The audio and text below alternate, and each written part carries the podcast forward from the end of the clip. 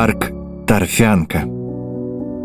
Мы отправляемся в парк Торфянка, который находится на северо-западе Москвы в районе Лосино-Островский. Начнем наш путь с тропинки на пересечении Осташковского проезда и второй на Прудной улице. Здесь нас встречает хозяин парка – бронзовая скульптура лося. Ее установили не так давно, в 2019 году, когда парк полностью реконструировали. Появилась скульптура не просто так. Лось – символ района Лосиноостровский. Он изображен на его гербе и флаге. Скульптура стоит на рельефном постаменте, стилизованном под каменную кладку. Если хочется, можно потереть на удачу одно из копыт лося. Вдруг сбудется заветное желание. Обходим бронзового хозяина и идем по тропинке к пруду Торфянка, образованному на реке Ичке. Именно пруд дал название парку. Дело в том, что дно водоема образовано торфяными почвами. Торф – это субстанция, состоящая из частиц отмерших болотных растений. Она издревле считается целебной, поэтому еще в царские времена члены монаршей семьи приезжали на торфянку лечить ноги в местной воде. Пруд занимает территорию, равную примерно двум футбольным полям. По форме он похож на идеальный круг. Давайте обойдем его с правой стороны. На берегах Торфянки можно встретить рыбаков. В акватории обитают утки-кряквы. Специально для них на водной глади установлены плавучие домики. Слева от нас находится необычная площадка для отдыха.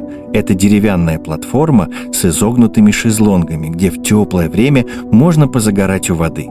Пройдем чуть дальше по набережной и окажемся в амфитеатре – Здесь развернулась самая настоящая эстрадно-театральная площадка с каскадом из семи зрительных рядов и необычной сцены, которая установлена на деревянном настиле прямо на воде.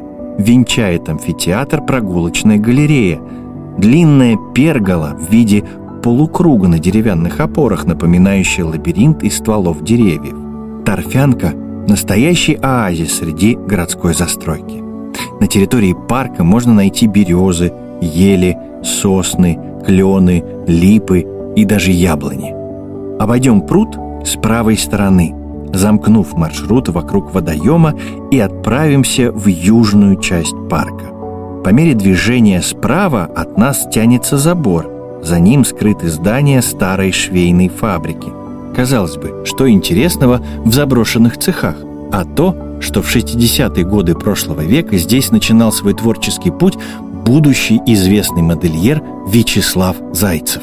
Его после окончания Московского текстильного института по распределению отправили трудиться сюда, на экспериментальную швейно-техническую фабрику. Если северная часть торфянки идеально подходит для спокойного отдыха под убаюкивающий плеск воды, то южная зона предназначена для активностей. Здесь есть площадка для игры в пинг-понг, воркауты и даже специальное место для шахматистов. Целых 14 шахматных столов с досками. Почувствуйте себя гроссмейстером. Тропинка выводит на Изумрудную улицу, и наша прогулка подходит к концу. С вами был актер Никита Тарасов.